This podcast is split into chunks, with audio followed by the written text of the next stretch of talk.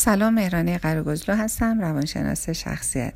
امروز می‌خوایم به پاسخ این سوال بپردازیم که آیا رابطه جنسی قبل از ازدواج تأثیری تو انتخاب ما و یا تأثیری تو رابطه ما بعد از ازدواج داره یا نه بپردازیم.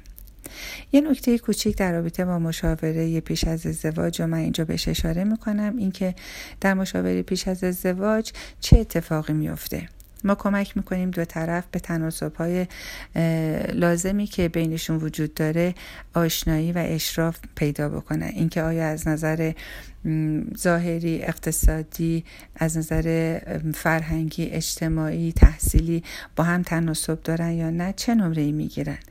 باید به این توجه بکنن که آیا بلوغ عاطفی و اجتماعی به اندازه کافی رشد پیدا کرده؟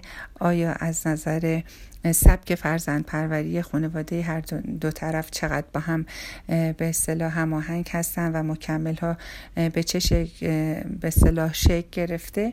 به این مسائل می‌پردازیم. اما نکته مهم اینه که به این توجه کنیم که زیرساخت هر رابطه سالم و خوب در واقع سه تا معلفه هست که معروف به مثلث عشق. معلفه اول هوس جاذبه های جنسی و یا همون جذابیت هایی که در وهله اول برای فرد باید وجود داشته باشه. معلفه دوم تعهده که دو طرف نسبت به هم و نسبت به رابطهشون باید متحد باشن. و معلفه سوم صمیمیتی که دو نفر بتونن در کنار هم احساس خوب و صمیمی داشته باشن.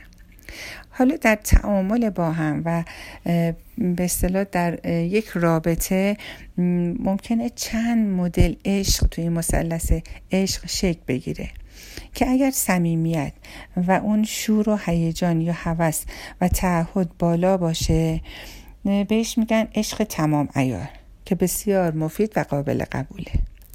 اگر صمیمیت پایین باشه شور و هوس و جاذبه های جنسی بالا باشه تعهدم بالا باشه عشق غیر صمیمانه میشه.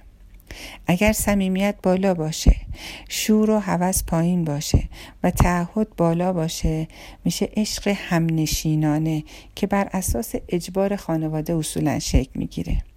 اگر صمیمیت پایین باشه هوس و شور پایین باشه تعهد بالا باشه که اصولا بر اساس اجبار خانواده شکل می‌گیره میشه عشق بیرو.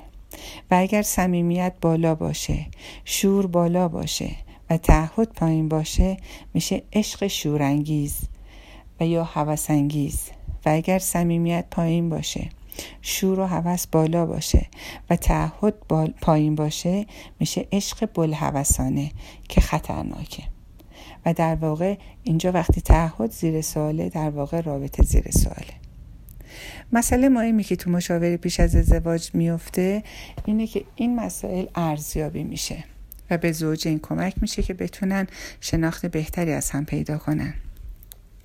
اما اینکه اگر قبل از ازدواج رابطه جنسی وجود داشته باشه باید به این توجه بکنیم که تمام تمرکز فرد میره روی یکی از معلفه ها که همون هوس و شور و هیجانه و ناخواسته به خاطر درگیری با این معلفه که همون عشق بلحوثانه میشه دیگه فرد نمی‌تونه به شناخت کافی و کامل از تعهد و صمیمیت طرف مقابل برسه.